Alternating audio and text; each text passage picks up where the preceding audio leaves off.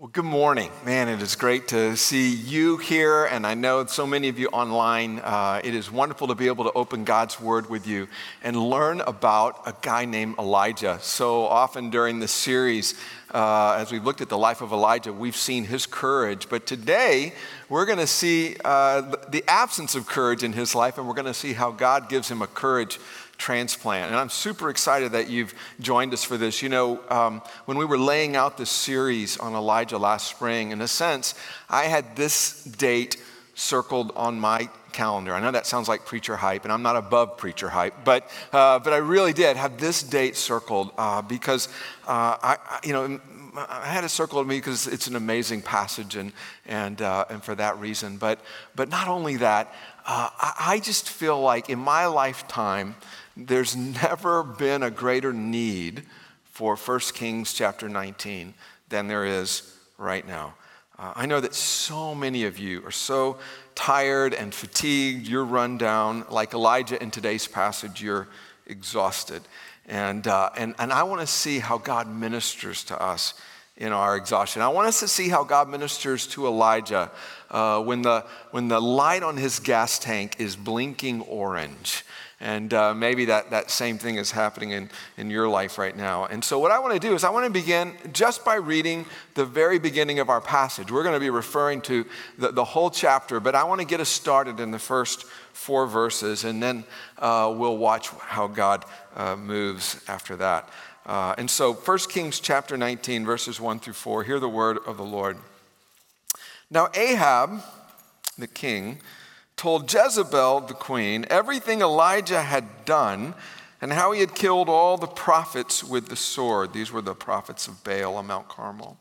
So Jezebel sent a messenger to Elijah to say, May the gods deal with me, be it ever so severely, if by this time tomorrow I do not make your life like one of them. Elijah was afraid and ran for his life. When he came to Beersheba in Judah, he left his servant there, while he himself went a day's journey into the wilderness. He came to a broom bush, sat down under it, and prayed that he might die. I've had enough, Lord, he said. Take my life. I'm no better than my ancestors. May God bless the reading of his word. Now, there's so, so, so much more to this story. All the good stuff, in fact, happens after where I stopped reading. Well, Larry, why'd you do that? Well, okay, but, but I, I wanted to give you just a taste of where Elijah is and why Elijah is so in need of God's courage in the midst of exhaustion. In fact, you might say that what we see happening uh, in this chapter is what you might call Elijah's bungee jump, if I can say it that way. You, you've watched someone maybe on a video, perhaps bungee jump off a, off a bridge. Well, that's what the spiritual trajectory seems like for me. Uh, when, when we last left Elijah at the end of chapter 18, he was on the top rung of the bridge, he was on a spiritual high. Uh, he, he is soaring so high. I mean, he single handedly faced down this evil king and queen, Ahab and Jezebel. He's helped to mortally wound this evil apparatus of false worship of, of Asherah and Baal. Not only that, he's announced a dramatic end to the three year drought that has plagued Israel. I mean, all of Israel is dancing in the rain. I mean, he, he is as high as he can be. I mean, if your business card says prophet of Yahweh, then, and if your job description is to demonstrate Yahweh's power over his enemies, then, then if you're Elijah, you got to be feeling pretty good about your upcoming year end performance review, don't you? So, what happens? Well, maybe thought, maybe Elijah thought that his enemies, Ahab and Jezebel, were just gonna, gonna give up. Uh, maybe they, they, he thought they'd be humiliated and, and, chastened and maybe even retreat from this overwhelming display of, of power, spiritual power on Mount Carmel. But that is decidedly not what happened. When Queen Jezebel hears what happened on Mount Carmel, she, she doubles down on evil, if you will. She sends a, a messenger. I want you to just note that word right now. She sends a messenger to threaten Elijah. And my rough paraphrase of the letter that this messenger brings from Queen Jezebel is I've asked the gods to kill me if I don't see you killed in the next 24 hours. Now, What does Elijah do? What happens to Elijah's heart when he reads this evil message from this messenger? Well, it's, as best I can tell, it's almost like the spiritual breaker just flips in his heart. All the power drains out of him. Where once there was courage, now there's fear. Where once there was purpose, now there's hopelessness. Where once there was resolve, now there's panic. And so, what does Elijah do, this brave prophet of God? Who's just faced down 450 prophets of Baal on the mount on the top of Mount Carmel. What does this brave prophet do? Verse 3 says Elijah was afraid and ran for his life. Now, something that you should notice here is so many other times as we've studied the life of Elijah so far, what is it that directs his steps? It's the word of the Lord. The word of the Lord says, go from point A to point B and do this and say this. But I checked, there's no word of the Lord directing Elijah in verse 3 to run for his life. No, it's almost as if fear and fatigue have executed a coup in the command center of Elijah's mind. Now, it's roughly 120 miles from the top of Mount Carmel in northern Israel to Beersheba in southern Israel. Talk about a, a bungee jump, right? From spiritual heights to spiritual depths. Now, I just want to make a quick note here. Uh, but have you ever noticed that some of the times when we're most vulnerable is after a great victory, after a great celebration? You ever noticed that before? You get back from the honeymoon and, and people say that you know the honeymoon's over right? There, uh, there, there's probably a reason for the popularity of that phrase. You get that promotion you always dreamed of and then when you're finally sitting in that new office you realize there's a whole lot of problems that you never uh, anticipated before that come with the new role you know, I've seen it before, experienced it before, where a church moves into a brand new building and there's been so much excitement, and you think, man, when we get in this new building, we're just going to soar. And instead, we kind of do this. There's a, a spirit of complacency and stagnation that just seems to engulf us. Friends, I would go so far as to say that, that sometimes we are most spiritually vulnerable in the days after a great spiritual victory. But I think there's more going on here for Elijah, his, his bungee jump. And, and, and, and, I, and I think we need to listen closely to where Elijah finds himself in verse 4. Uh, look with me at, at verse 4. He came to a, a broom bush, maybe your translation says a juniper tree. He sat down under it, and, and look what he prayed. He prayed that he might die. I've had enough, Lord, he said. Take my life. I'm no better than my ancestors. He prays for the Lord to take him home. That's not just fear and panic, that is deep discouragement. Now, friends, I'm not a mental health professional, but I am married to one, so it makes me practically one. No, no, I'm just kidding. I'm not one. Uh, I'm not one. But that, that feels like depression to me. I mean, that feels like severe depression to me. And I would say, you know, if you feel anything like that today, I mean, please please, please, I'm begging you, talk to someone. Right? Reach out to someone. You talk to a staff member. We, you know, we have a, a list of people that we refer to, therapists we refer to, other resources for you. Please talk to somebody. I have no competency, no desire to diagnose depression in anybody today. But I want to ask the question I wonder how many of us in the room have, at the very least, had a little taste of verse 4 in our lives, in our recent lives. I wonder how many of us have had just at least a little sampler platter of what Elijah is experiencing here in verse 4 fear, panic, running away from what threatens us, fatigue, discouragement that feeling, if not so far as kind of the, the, the, suicidal thoughts, at, at, least, at least you've, you've said this, right? I've had enough, Lord. I've had enough. I wonder if I can frame it this way. I wonder how many of us, especially in the last 18 months, have experienced the scourge of, of burnout.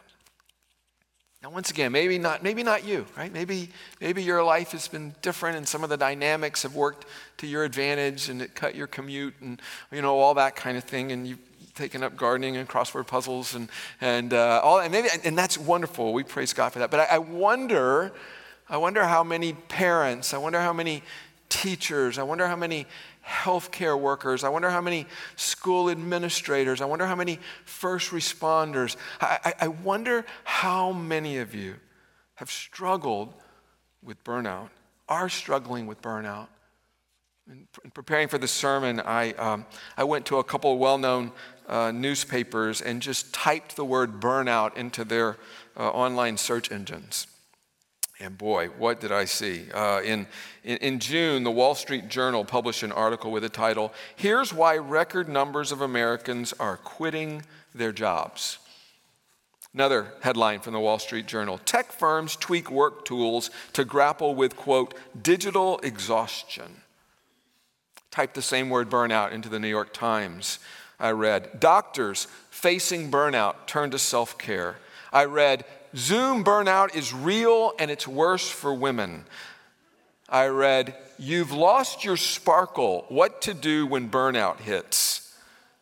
I read, Why your brain feels broken. Once again, I'm not in a position to diagnose burnout in your life, but I wonder how many of us have felt or currently feel its symptoms. Carey Nieuwhof is a Canadian pastor, podcaster. He, he's written about a season in his life where he says he still got out of bed every day. Uh, he still went to work as a pastor. He still prayed. He still read his Bible. He still preached. But he said there was something going on in his soul. He said, he said his productivity and speed decreased to a snail's pace. He said his motivation and passion dropped precipitously. You know what he said the dominant emotion was that he felt most of the time? It was numbness. He said hanging out with people just drained the life out of him. He said he really struggled with flying off the handle at people for the smallest things. He said he felt cynical about so much, so much of the time. He said he laughed much less than he usually did. He said he battled with a strong temptation to self medicate. Friends, have you been there? Are you there right now? And perhaps if you're not exactly there, can you see it from here? Is it just like a little pitching wedge from here? Burnout. Well, what I want to do the rest of this time is, is to share with you a scripture based prayer from this passage, uh, one that I've already been praying for you, and, and one that I'll continue to pray for you, and, and one that I encourage you to pray for yourself. And I'm calling it a, a prayer for renewal. A prayer for renewal. You know, when you're burnt out and somebody says, okay, here's 25 things you should do, right? Like, you don't understand, I'm burnt out, right? And so I thought, no, I'm, I do not want to give you 25 things to do. I'm just going to tell you a prayer that I'm praying for you, and I'm going to ask you to pray it as well.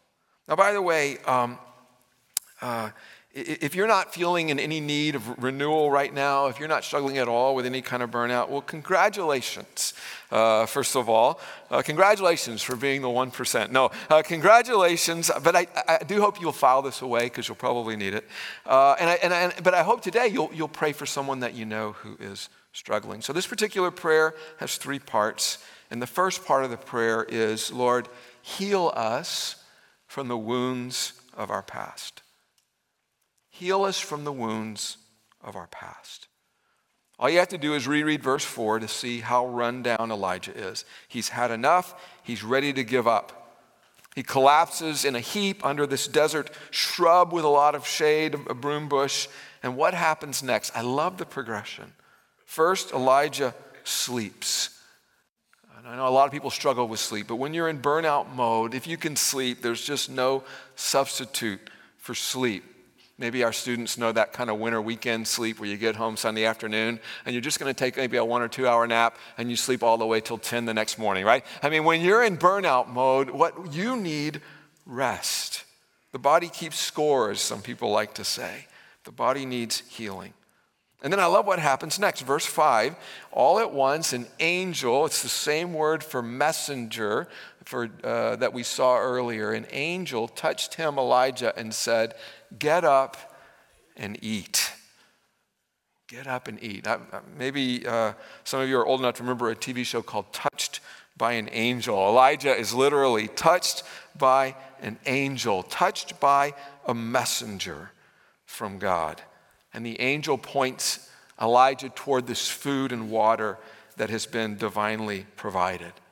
So many times in life, like Elijah earlier in this passage, it's the evil message, it's the dark message, it's the discouraging message and messenger that brings us so low. And what we need is that gospel message, that healing word that comes from God. And the healing for Elijah, I want you to note, begins physically, begins biologically. He sleeps, he eats, he drinks, and then what does he do? He sleeps again.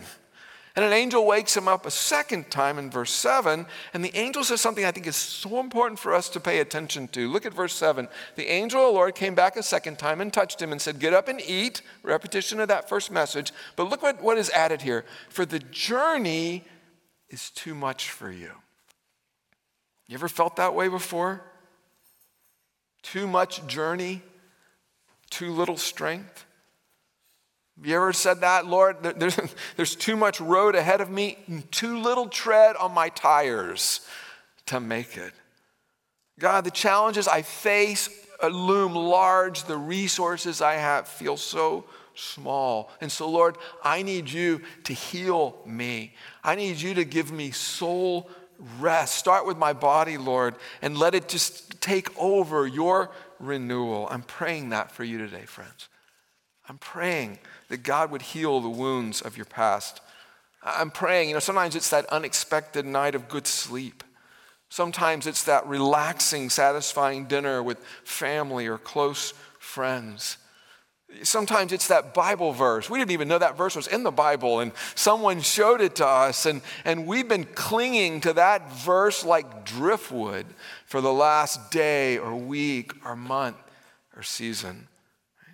Sometimes it's that unexpected, encouraging phone call. Sometimes it's that sermon that it's like, uh, it's like, like that preacher was re- he's been reading my thoughts. He's been reading my emails. No it's the holy spirit who, who, who allowed for that particular sermon to speak right where you are. It's like an angel is nudging you and saying sleep eat drink you need healing you need refreshment. And verse 8 says, strengthened by that food, Elijah was made able to make the next leg of his journey. Was his burnout over? By no means. By no means. Uh, but he was strengthened enough to take the next journey. And as Israel had once wandered for 40 years in the same desert area, Elijah will wander for 40 days and nights on his way to a, a spot that had great spiritual significance, Mount Horeb otherwise known as Mount Sinai, where Moses had before experienced God's fiery presence. So for Elijah, the journey of healing has begun, but as I said, it's, it's by no means over. Because Elijah needs something else, something very specific in the present tense moment of his life. And that's what I'm praying for you as well. Not just healing for the wounds of your past, but also, secondly, Lord, protect us from distorted thinking in our present. Protect us from distorted thinking in the present tense, today, right now. Burnout does not just affect our bodies, it, it affects our minds. Our minds get cranky, uh, our minds get tired, our thoughts become polluted with uh, discouragement and resentment and self pity. Our world shrinks, and all we can see is our mistreated selves. Sometimes we are mistreated, but in burnout, that's all that we can see. And one of the things I love so much about chapter 19 is how dramatically and yet how patiently God works to get Elijah's mind, to get his thinking back on track. Now, we probably could preach a whole sermon, should preach a whole sermon on verses 9 to 14. I apologize up front for the way I'm just going to race through this passage, but, but I want you to notice it's, it's bookended by a very important question. In fact, I want you just to think about the power of a question. Sometimes God does his best work in my life when he poses a question for me to reflect on. Sometimes the questions are straight from Scripture. And I think God is doing this with Elijah in verse 9. Uh, verse 9 says, Then there he, at, the, at, the, at Mount Horeb, there he, Elijah, went into a cave and spent the night. And the word of the Lord came to him and said, What are you doing here, Elijah? What are you doing here? Now, that question could mean, What are you doing here 100 miles away from where I last told you I wanted you to be? Uh, it could be, What are you doing here? Do you realize where you are, this place where I've spoken so powerfully in the past to your forefathers? And, and Elijah should have said, Well, that's a, good, a, great question, Lord. To be honest with you, I'm running scared. But that's not what he does. Uh, what he does is he gets all defensive. Now, what he says is not a flat out lie. There's a lot of truth to what he says, but it's not a humble, honest assessment either. What does he say? He says to the Lord in answer to that question, Lord, you, you, you, gotta, you gotta know how zealous I've been for you. I've done everything right. Israel's done everything wrong. Lord, they're breaking their covenant with you. They're rejecting their worship with you. They're trying to kill preachers like me. A lot of truth there. But then he says, and I'm the only one left. I'm the last faithful man on the planet. Friends, you know what that is? That is cave talk. That's cave talk. That's the kind of thing we say when we're burned out. We say the problem is 100% someone else's fault. I'm all alone. I'm the last righteous person on this earth. Lord, you're lucky you got me here. Uh, I don't know what you do without me. Now, maybe you never said that, but have you ever said anything in that spirit? Have you ever said anything remotely resembling that sentiment? Have you ever said, uh, for example, I think I'm the only person in this company who really cares about people and not just the bottom line? Have you ever said that? Have you ever said, I think I'm the only one really working in this relationship? Have you ever said that? Have you ever said, I don't know what this church would do if I walked out the door? Have you ever said that? Don't tell me I'm the only one who's ever said that, right? Have you ever, I mean, have you ever, you ever kind of had that distorted thinking before? And maybe God needs to ask us right now what are you doing here in this mental sulking state? What are you doing here in this cave of self pity? It doesn't mean that there's not merit to your frustrations, there probably are, but bitterness and cynicism are not going to help you out of the cave. So God asks Elijah, very important question. Ask it twice. What are you doing here? What are you doing here? But then God also teaches Elijah a very important lesson, and only God can pull off something like this. Uh, God tells Elijah to go out and stand on the mountain, and God treats Elijah to some of the most scary meteorological scenes you'll ever see in your life. It's, it's like, uh, you know, when you open up like the Weather Channel app and they have those clickbait videos of, of all kind of terrible weather things going on. That's what it's like to me. I mean, Elijah walks out, there's a windstorm, and then uh, there's an earthquake, and then there's a, a, a fire. Maybe God was trying trying to let Elijah know that, you know, you're, you're scared of a bully named Jezebel, uh, but I got a little power uh, at my disposal. Maybe that's what God is trying to say. God, maybe God wants Elijah to know that, that God is not intimidated by the bullies of this world. But, but, but interestingly enough, God shows Elijah all these pyrotechnics, right? Not uh, earth, wind, and fire, but earthquake, wind, and fire. And then, and then, and then, but, but God doesn't speak in the pyrotechnics. No, it's not till we get to verse 12. After the fire, after the fire came a gentle whisper. That's where God speaks, in a gentle whisper. It's a really interesting phrase in, in Hebrew. What one translation says, uh, translates it the sound of a low whisper. Uh, another translation says the sound of sheer silence. I think I still prefer the, the one that I, I learned first as a child uh, a still small voice. After the fire came a still small voice. I think God was teaching Elijah to silence all the noise, right? All the defensiveness, all the bitterness, all the cynicism in his own head. God was teaching him to silence all that so that Elijah could tune in and listen to that still small voice, so that Elijah could experience God's nearness in a time of deep loneliness. And friends, that's what I'm praying for you right now. That God would quiet your heart in this moment, quiet it enough to hear the gentle whisper of God's truth, God's presence, God's kingdom, God's forgiveness, God's peace, God's love for you. I'm praying that God would coax you out of the cave so that you could experience the gentle winds of the Holy Spirit.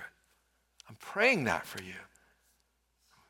If you're burnt out, especially, I'm praying for, for healing, refreshment from the wounds of the past. I'm praying for protection of your mind in the present. But I'm praying for one more thing for you. Based on this passage, I'm also praying, God, connect us to your purpose for our future. Connect us to your purpose for our future. You see, when you're tired, you're tired. When you're burnt out, you need rest. Uh, and I know that sometimes for so many of you, your life situation is, is not allowing you uh, that kind of rest. You've got little kids running around, you've got responsibilities, and rest is hard to find. And that's why I keep saying, I'm praying this for you. I'm praying, right? I'm praying that God would do what only God can do. But sometimes I've noticed when we're in our caves, the cave of fatigue and self pity, we not only struggle with the past and the present, but we have no vision for our future. We cannot see at all what God might be calling us to. When God asks us, What are you doing here? we basically throw our hands up and say, Beats me, right? I, don't have a clue what you want me to do tomorrow. And what I love about this passage is after rest, after refreshment, after this reconnection with God in worship, God helps Elijah reconnect to his purpose. God says, you know what? There are kings that need to be anointed. There's a, there's a king in Syria. There's a, a king in Israel that needs to be prepared for their role. There's a new religious and political order that's going to need to put into place to achieve victory over the worship of the false god Baal. God's going to uh, uh, remove some kings, He's going to establish others. God also tells Elijah that you have a successor that I want you to anoint. His name is similar, Elisha with an SH, and he's going to need to be recruited and mentored and deployed. What was God doing? God was coaxing Elijah out of the cave and back into the game. And I wonder how many times we miss out on our purpose because we fail to listen to that gentle voice. Friends, that's a, a huge part, right? A, a huge part of overcoming that exhaustion is reconnecting to the purpose that God has for your life. And, and I don't want you to miss this. I love this. Elijah, in his self pity, he says, You know what? I'm the last faithful man on earth. It's, it's me and me alone. Right? And you know what God says? God says, Not so fast. In fact, look at verse 18. God says to Elijah, I still have left in Israel 7,000 followers who have not bowed their knees to Baal or kissed images of him. Elijah says, I'm the only one. It's just me. I'm the only one who serves you. And God says, All alone? No way. I've got faithful people all over the place. You just need to find them and to fellowship with them. You see, sometimes, sadly, uh, I, I, talk to people, uh, volunteers and um, vocational ministers who just get burnt out on church. And I get it, I empathize. But then sometimes they say to me, they say, I'm going to go find a new church, uh, a large church, somewhere where I can just be anonymous. And I always, and I, and I empathize, I understand, I empathize. But I always think to myself, is that the great purpose God is calling you to? To become some anonymous pew sitter somewhere? Friends, that's not what I'm praying for you. What I'm praying for you is that you'll find your 7,000, or at least your 17, or your 70, or, or your 7. I'm praying for you. You'll find a grow group. If you've, if you've not connected to a grow group before, you'll find a group of people that can come alongside you and pray for you and with you and support you. I'm praying for your rest. We all need rest, but we don't need anonymity, friends. No, we need to be known and to know we need to be loved and to love, right? We need to reconnect to our purpose. I'll close with this. In the house I grew up in, in the garage, there was this big, beautiful cabinet that my grandfather uh, had built, wooden, wooden cabinet. I remember once I, I watched this little kitten from the neighborhood just kind of run underneath it. And I thought, this is not good, you know, and we're going to close the garage and it'll be all, all night. And so I remember, like, I, I got down on my knees and I kind of looked into the dark under there and I said, you know, come on out, little kitty, come on out, you know, uh, I want to help you. But unfortunately, the kitten did not speak English. And, uh, and so what the kitten, I think, heard me say was, come out, come out, I want to eat you. I think that's what, uh, what the kitten heard. And so the kitten just stayed, just stayed underneath the cabinet. I remember I, I went and I got a little bowl of milk and I just kind of sat down and I talked and I waited, waited, waited endlessly for that kitten to get a little tired of being in the cave and take a little risk to come on out. I wonder, friends. I wonder if that's God for you right now. Whispering gently, lovingly, saying, Come out. Come out. I want to nourish you. I want to strengthen you. Come to me, all you who are weary and heavy laden, and I will give you rest. And I will say, Follow me. Let's pray. Lord, I pray for your people right now, Lord. And as the old song says, I ask that you would listen to your people praying. I know that you are, Lord. And Lord, I know that so many of your people here and online have been through such a traumatic season of life. And Lord, they are struggling. Their bodies are tired, Lord. Their minds are discouraged. And their vision of their future is so cloudy. And Lord, as we've thanked you throughout this worship service, we thank you again for the cross, for the victory of life over death for your sacrifice on our behalf, for you calling us into life. And I pray right now, Lord, that you would be coaxing your tired people out of the cave and back into your light and your purpose for them. Would you do that, Lord, as we pray in Jesus' name? Amen.